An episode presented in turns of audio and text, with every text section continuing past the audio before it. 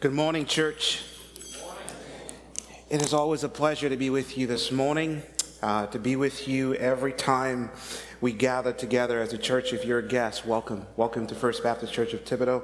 We're always excited to have guests with us. And again, we always say this to you if we can plug you into the different ministries here, uh, we would love to do that. So please let us know how we can help you. And if you're a member, know that we have been praying for you, thinking deeply about you. Um, let us know how we can pray for you. Uh, let the elders know, let the deacons know how we can pray for you. Uh, the greatest work that we can do here as leaders is to minister to you and to pray for you. Pray for you, pray for your families. Um, so just know that we are willing to pray for you and love to pray for you. We are in a series right now, the one another's of the Bible, um, and today we are in uh, John chapter 13, verses 1 through 15. Um, I was going to title this "Wash One Another's Feet," uh, but but uh, there's a better and a greater title, and it's the attitude of a humble servant. So it's not just washing people's feet; it's greater than that. And Jesus shows us something amazing here. So, when you've arrived to the passage of scripture in John chapter 13, verses 1 through 15, say, Word. Stand, stand out of reverence to God's holy and righteous word. Now, before the feast of the Passover, when Jesus knew that his hour had come to depart out of the world to the Father, having loved his own who were in the world, he loved them to the end during supper, when the devil had already put in the heart of Judas Iscariot, Simon's son, to betray him, Jesus, knowing that the Father had given all things into his hands and that he had come from God and was going back to God, rose from supper. He laid aside his outer garments and taking a towel, tied it around his waist. Then he poured water into a basin and began to wash the disciples' feet to wipe them with a towel that was wrapped around him. He came to Simon Peter, who said to him, Lord, do you wash my feet? Jesus answered him, What I am doing you do not understand now, but afterward you will understand. Peter said to him, You shall never wash my feet. And Jesus answered him, If I do not wash you, you have no share with me. Simon Peter said to him, Lord, not my feet only, but also my hands and my head. And Jesus said to him, The one who has bathed does not need to wash except for his feet, but is completely clean. You are clean, but not every one of you. For he knew who was to betray him. That was why he said, Not all of you are clean when he had washed their feet and put on the outer garments and resumed his place, he said to them, Do you understand what I have done to you? You call me teacher and Lord, and you are right, for I for so I am. If I then, your Lord and teacher, have washed your feet, you also ought to wash one another's feet.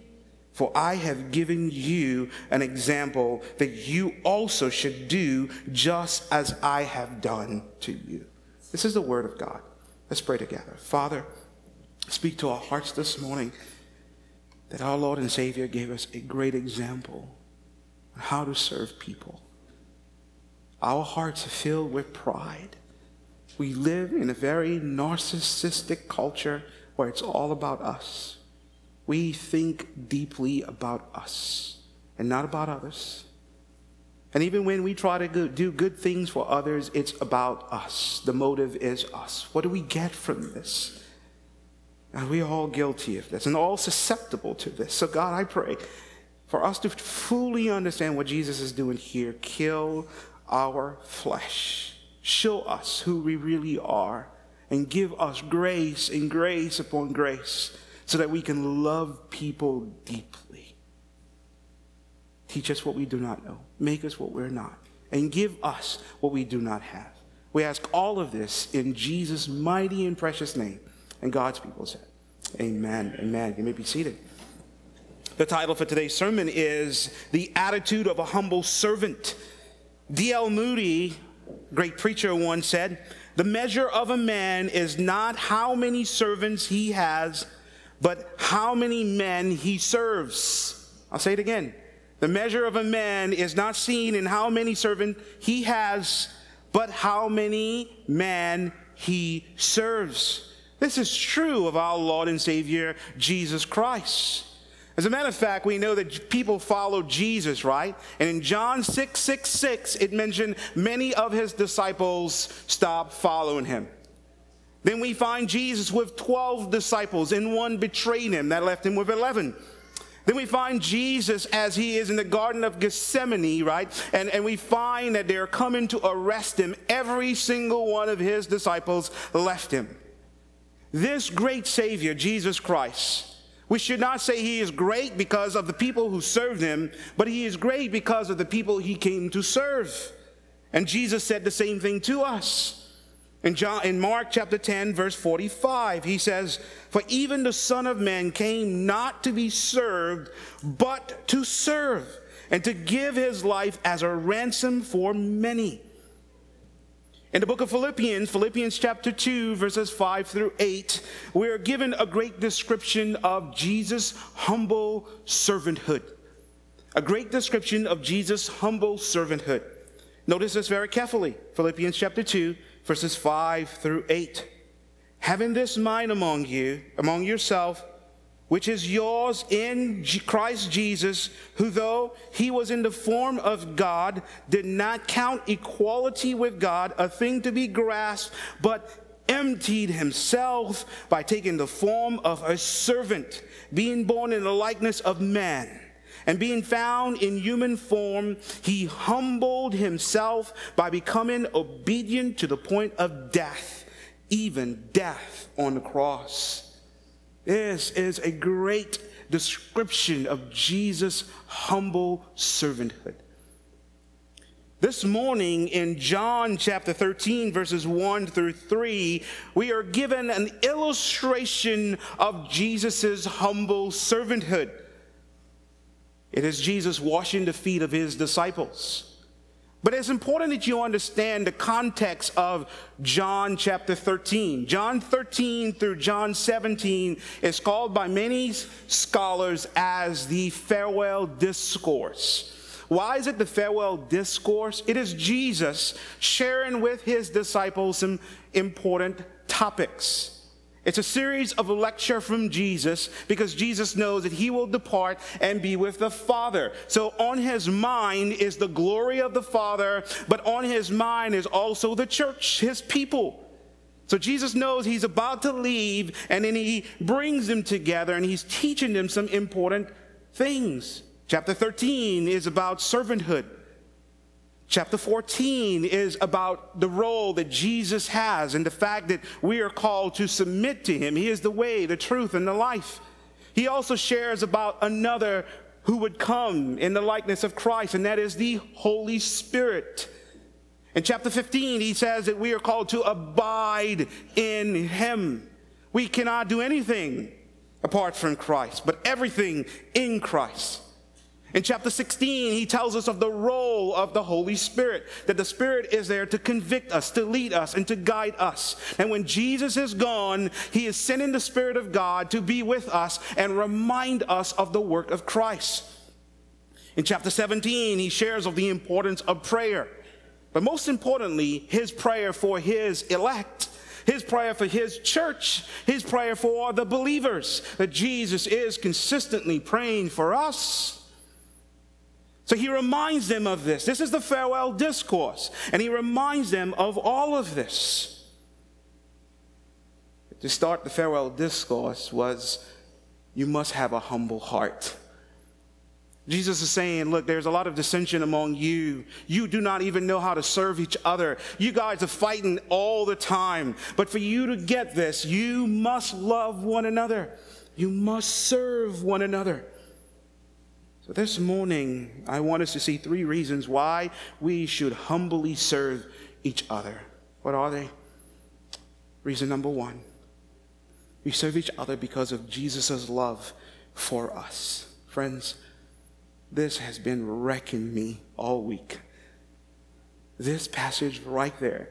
The fact that Jesus loved us. He loved his own. The fact, the fact that what was on Jesus' mind on his way to Golgotha, on the way, his way to, to Calvary, was the glory of God.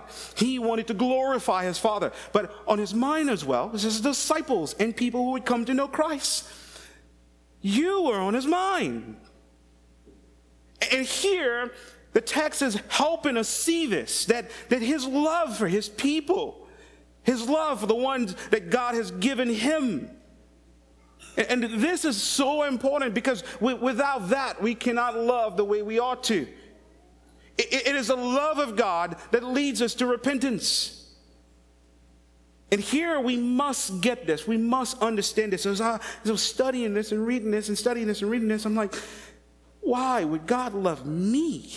There's no reason, no reason that He should love me, but yet He does.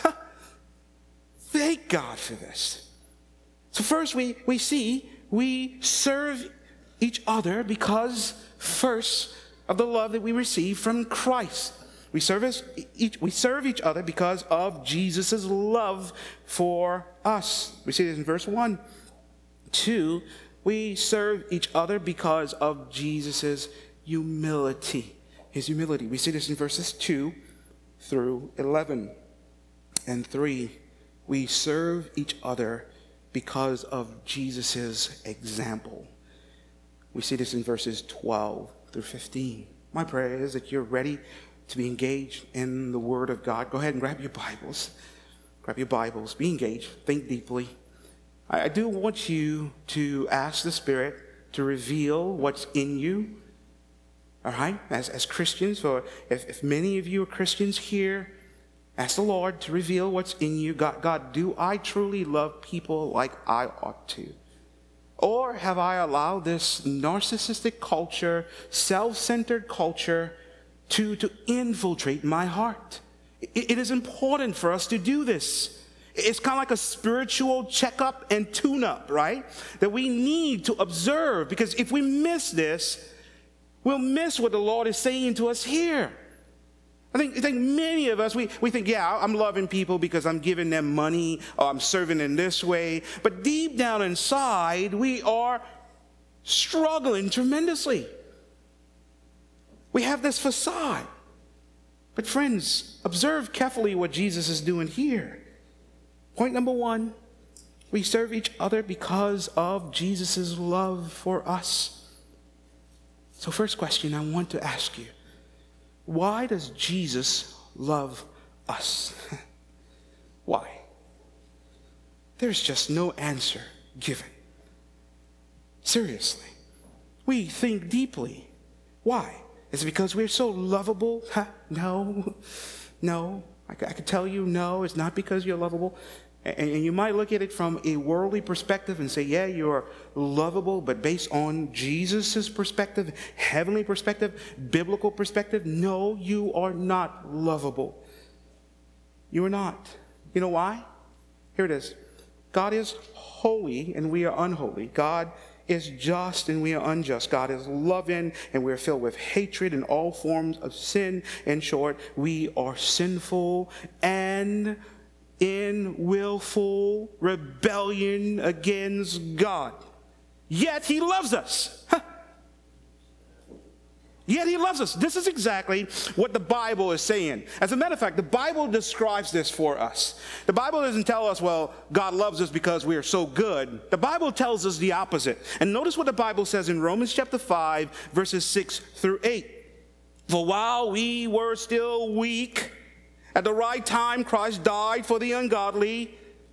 For one will scarcely die for a righteous person, though perhaps for a good person one would dare even to die. But God shows his love for us in that while we were still sinners, Christ died for us. Are, you lovable? No. Are you good? No. Are you holy? No. Are you just? No. God died for us. oh, maybe, maybe it's because, maybe it's because I loved him first, so he loves me. Like, like that's what the world says. I, man, I love God since I was a little child. I love God since I can even remember praying. I just have a love for God. And because I love God, God loves me. Huh. Well, let's see what the Bible says about this.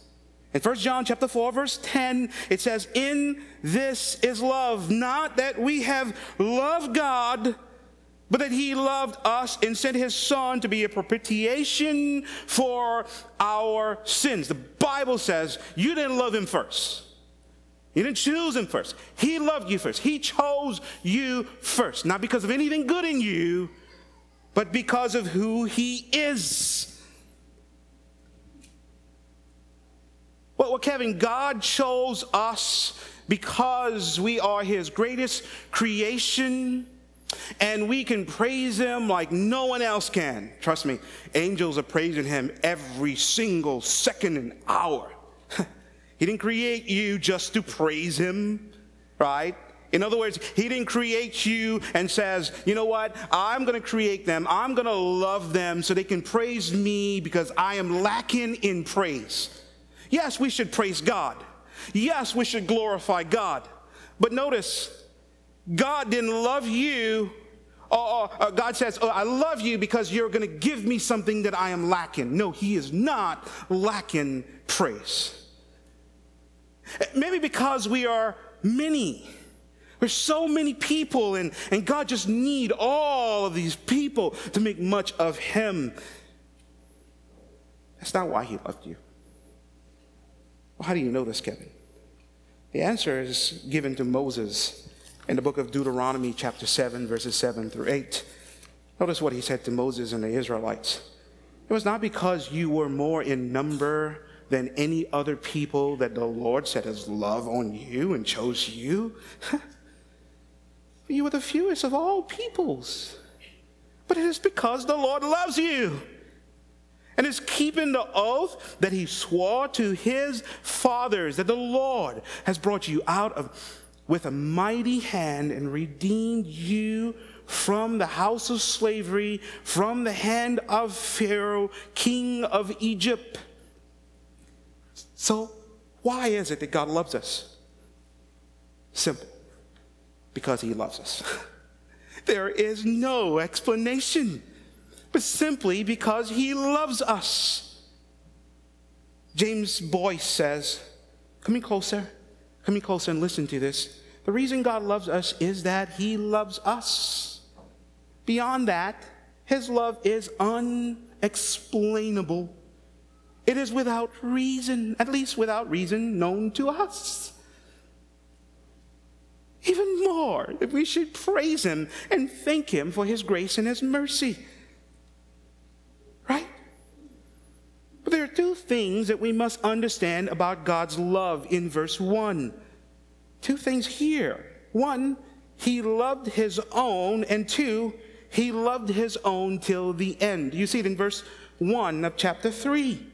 That explains the love of Jesus. And before the feast of the Passover, when Jesus knew that his hour had come to depart out of the world to the Father, having loved his own who were in the world, he loved them to the end. First, we must ask ourselves, what does the text mean he loved his own out of the world?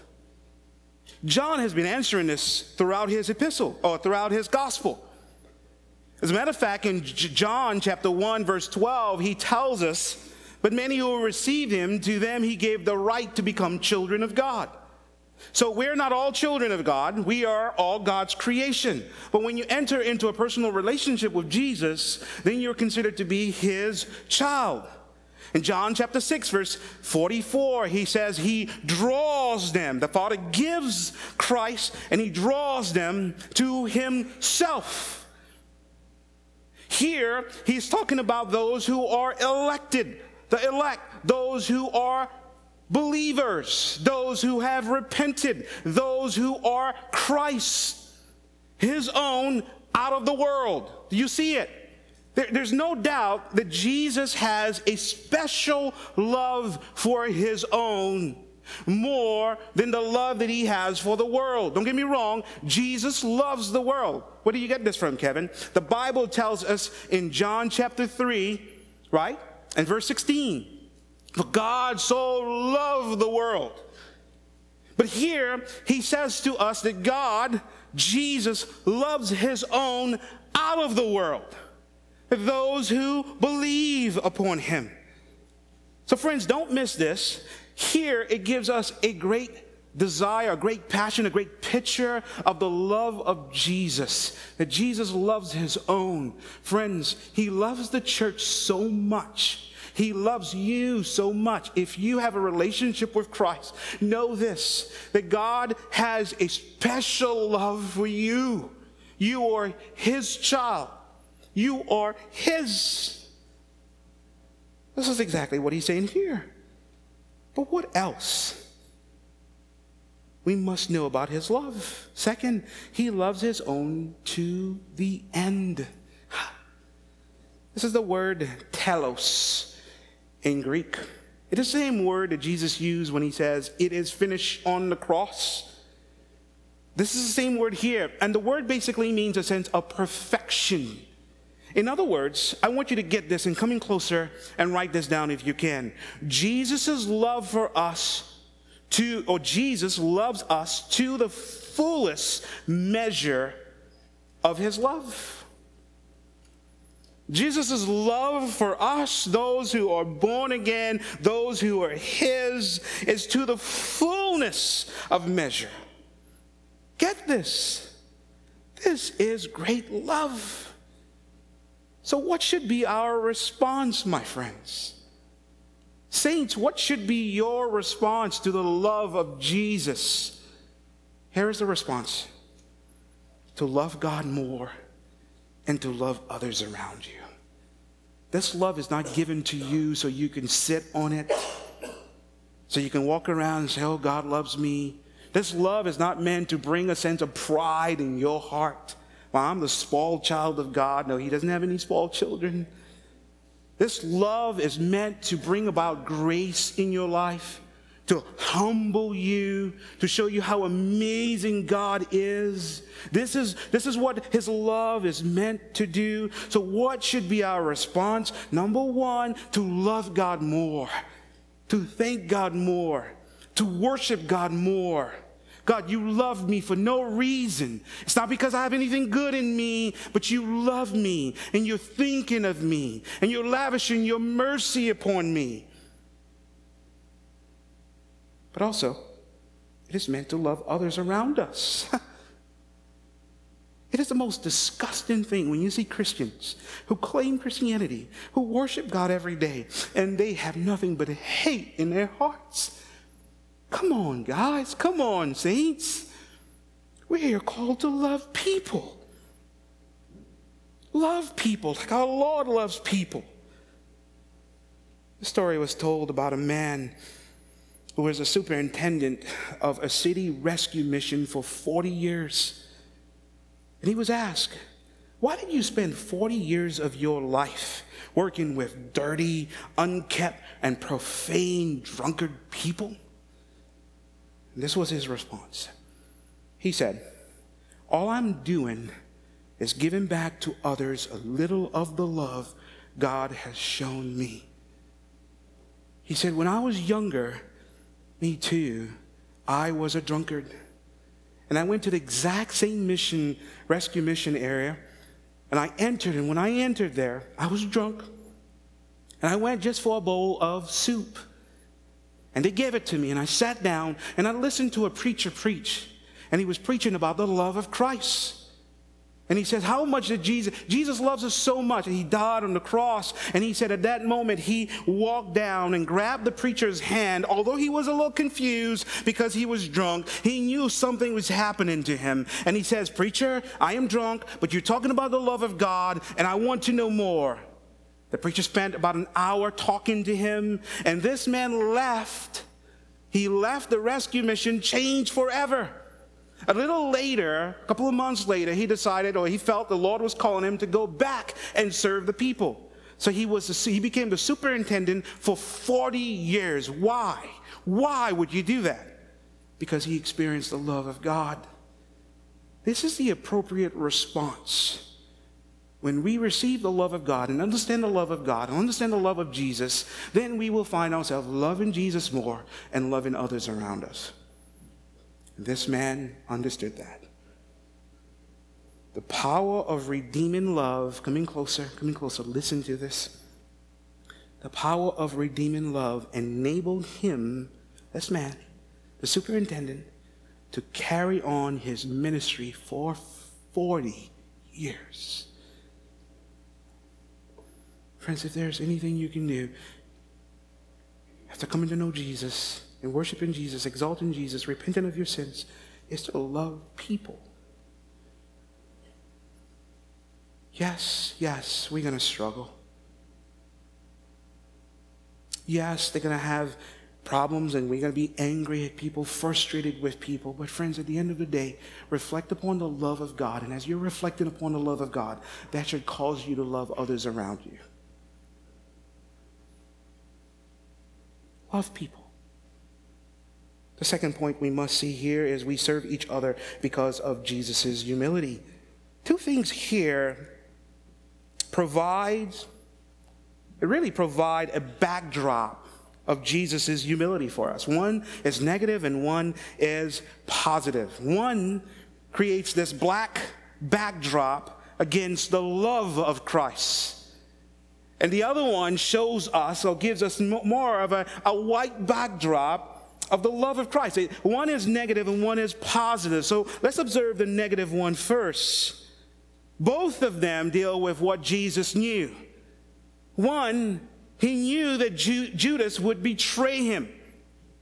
And this is what the text tells us in verse 2.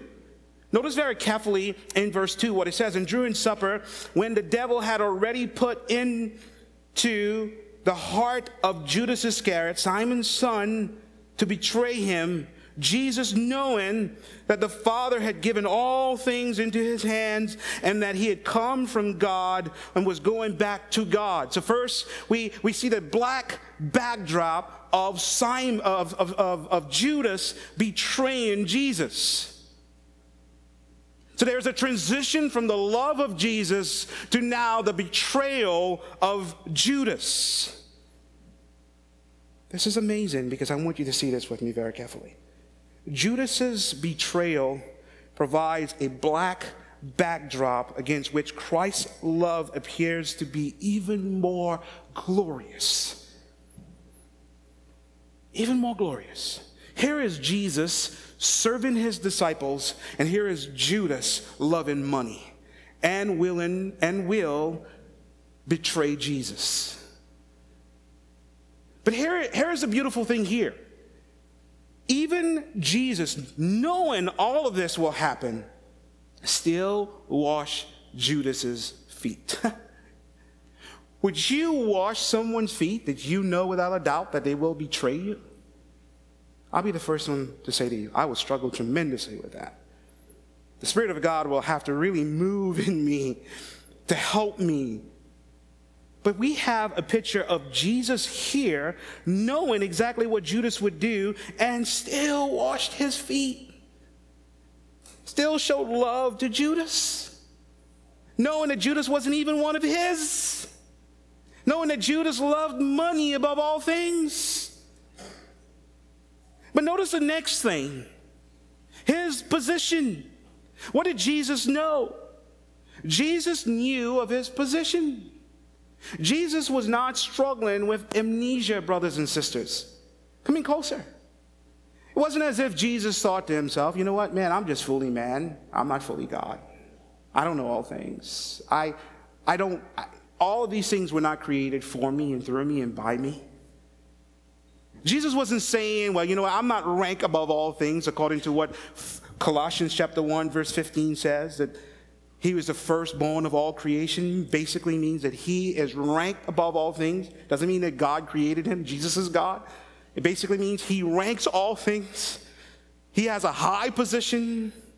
It wasn't as if Jesus forgot all about that. No, he knew all of that. He knew all of it. This is exactly what verse 2 says to us that he knows that the Father has given him all things.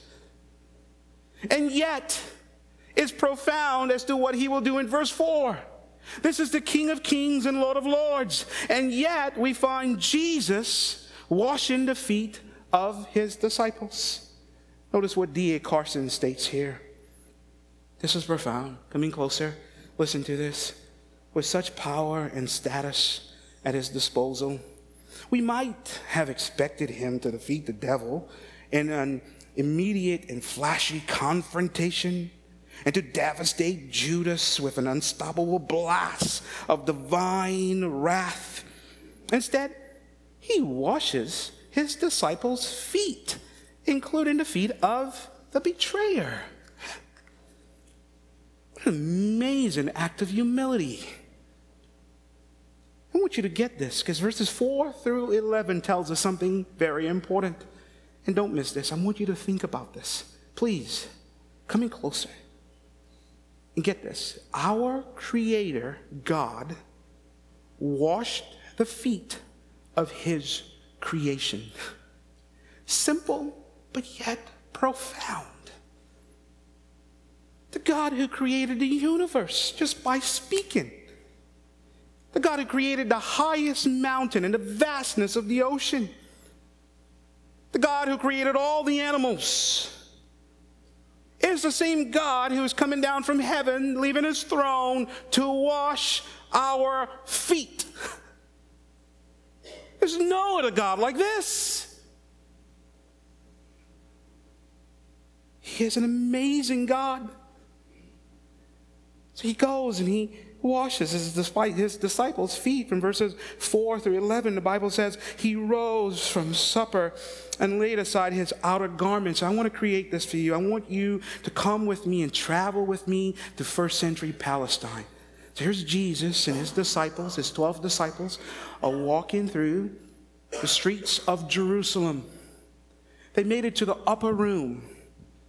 There's a U shaped table it is not like Leonardo da Vinci mentions, you know, in his portrait of the Last Supper, where it's pretty high and the disciples are all on the side. No, it was a lower, way, way lower to the ground, and they sit or sat on mats. And what they would do is that they would lean on each other, each other's bosom. So they would lean, the head would lean towards the person, and then their feet would go outward towards the next person. So the next person was right next to their feet, and so on and so on and so forth. And here we have it that they're up in the upper room, ready to participate and celebrate the Passover meal. But it was customary for them to wash their feet first. For us, before we eat, we wash our hands. For them, in that culture, if you've been traveling for a long time, your guests will have this bucket of water, basin of water, and towel, and servants to wash your feet. They had sandals on. It was dusty and dirty in Jerusalem. It was the dirtiest part of their body. So basically, it was important for them to wash their feet. So I can imagine they're all in the upper room and they don't see a servant. They don't see a slave. As a matter of fact, in that culture, Jewish culture, in Greek culture, not just any servant would wash someone's feet. The lowest of lowest of lowest servant would be given the task to wash people's feet. Well, Jesus doesn't have a home to lay his head. Jesus doesn't have servants. Jesus has 12 disciples, and they have this upper room where they're meeting to eat. There is a basin of water, there's a towel set aside. They are all sitting down at a U shaped table, and they're thinking to themselves, which one will get up first to wash the other one's feet? I could promise you, not one of them thought Jesus would ever do that. Why? He is the rabbi.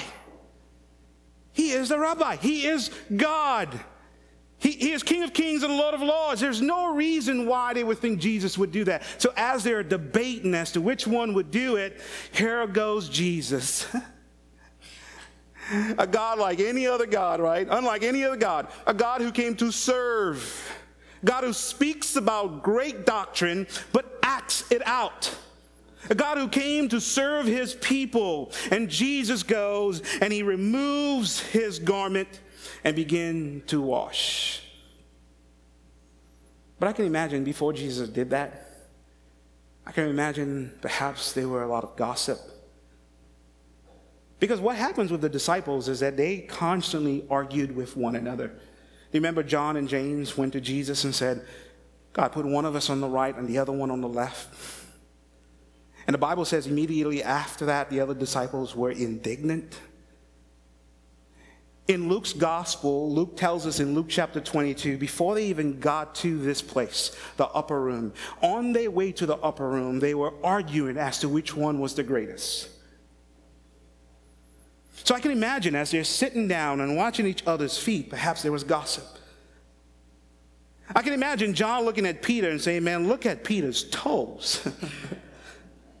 look at that big old dirt between Peter's toes. I can imagine Peter looking at John and saying, Man, when was the last time John cut his toenails? It's dirty, it's filthy. I can imagine perhaps they were gossiping about each other. But our Lord did something amazing. That was the problem, friends. The problem was they did not want to serve. But with great calmness and majesty, Jesus rose from the supper and he laid aside his garments. Even that was embarrassing in that culture. He had to take out, take off his outer garment and also his tunic. And he had only one garment left. Then he went and he grabbed the towel, he tied it around his waist, he got on his knee and started washing the disciples' feet. Here's the picture our Creator God is washing the feet of His creation. Isn't that humbling your heart right now? He starts washing and cleaning, and he got to Peter, Simon Peter. And Simon Peter said to him, Lord, you would not wash my feet. The Greek construction of Peter's question shows that he was frustrated and angry.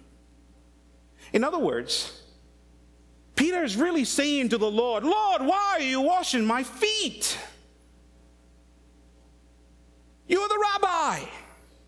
You shouldn't be doing this.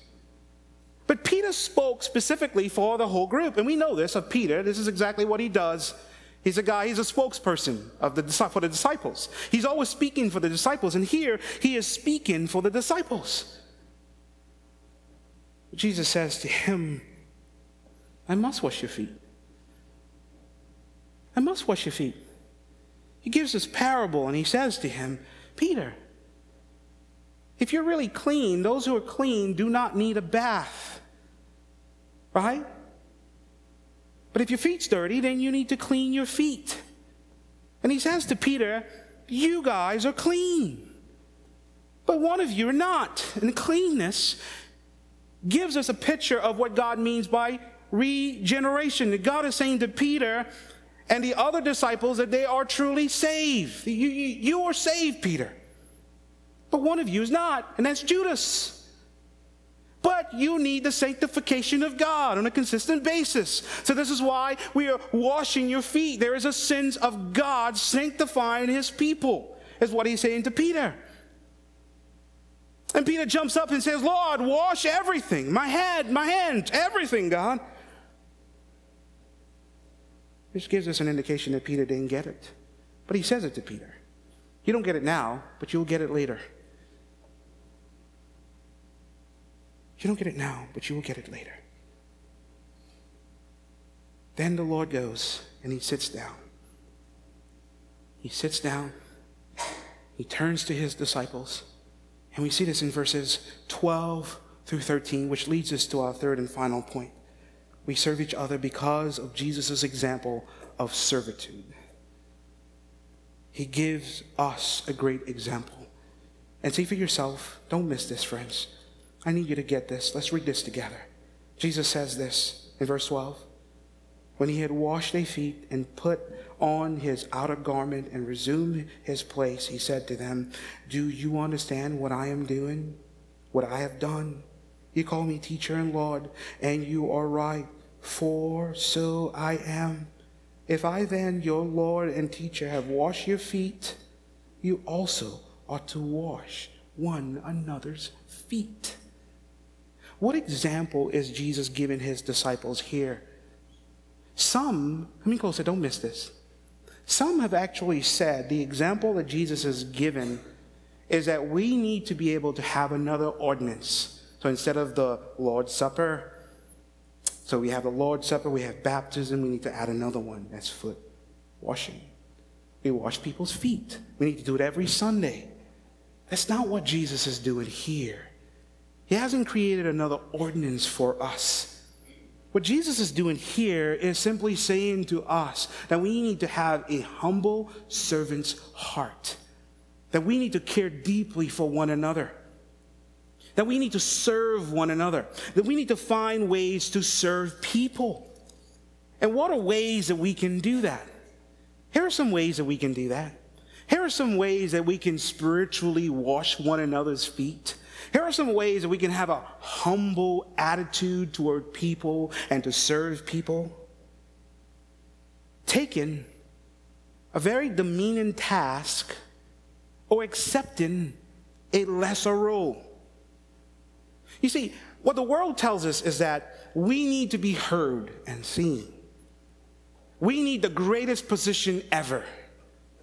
And even in the church, we bring the same thing. Well, you know, I, I need to be preaching every Sunday, like the pastor.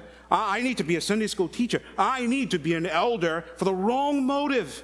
But listen very carefully. Your role simply coming and serving and even cleaning toilets and even cutting grass and even preparing meals for someone that no one will ever know is important. This is how we can wash one another's feet.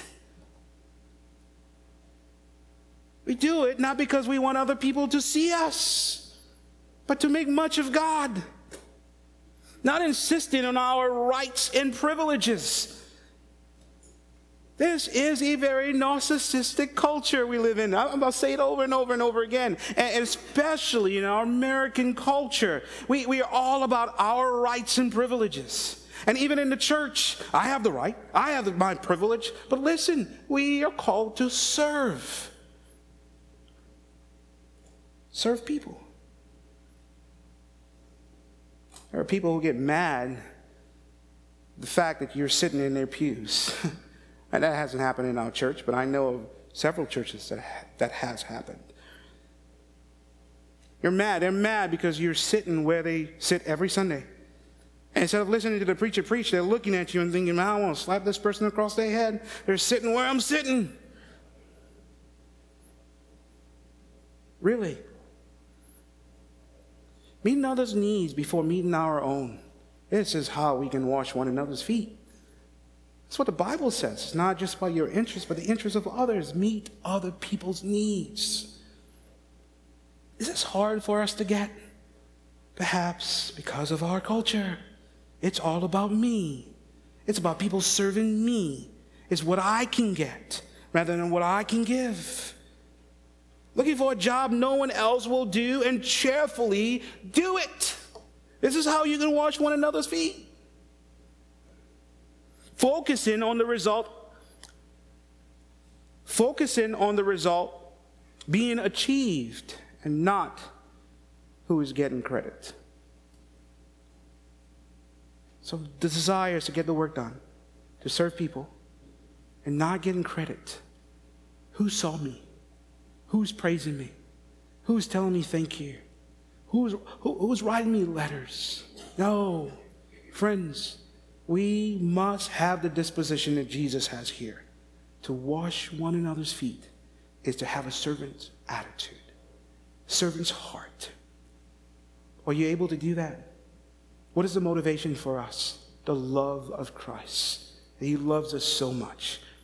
And therefore, we must emulate that love by loving God and loving others. Join me as we pray together. Father, thank you Thank you for the truth that we do have. Thank you for the example that Jesus has left for us. We do not have to reinvent the wheel. But God, what we do have to do is fight against the culture, fight against our hearts and the affections of our hearts. So, God, I pray that we can permeate ourselves in the Word and teach us how to die to self. Teach us how to serve others. Let us, O oh Lord, let us think deeply about the love of Christ for us. And we know that by us thinking deeply about the love of Christ, we will love others. We worship you. We exalt you. And we thank you for Christ. In your mighty and precious name. Amen.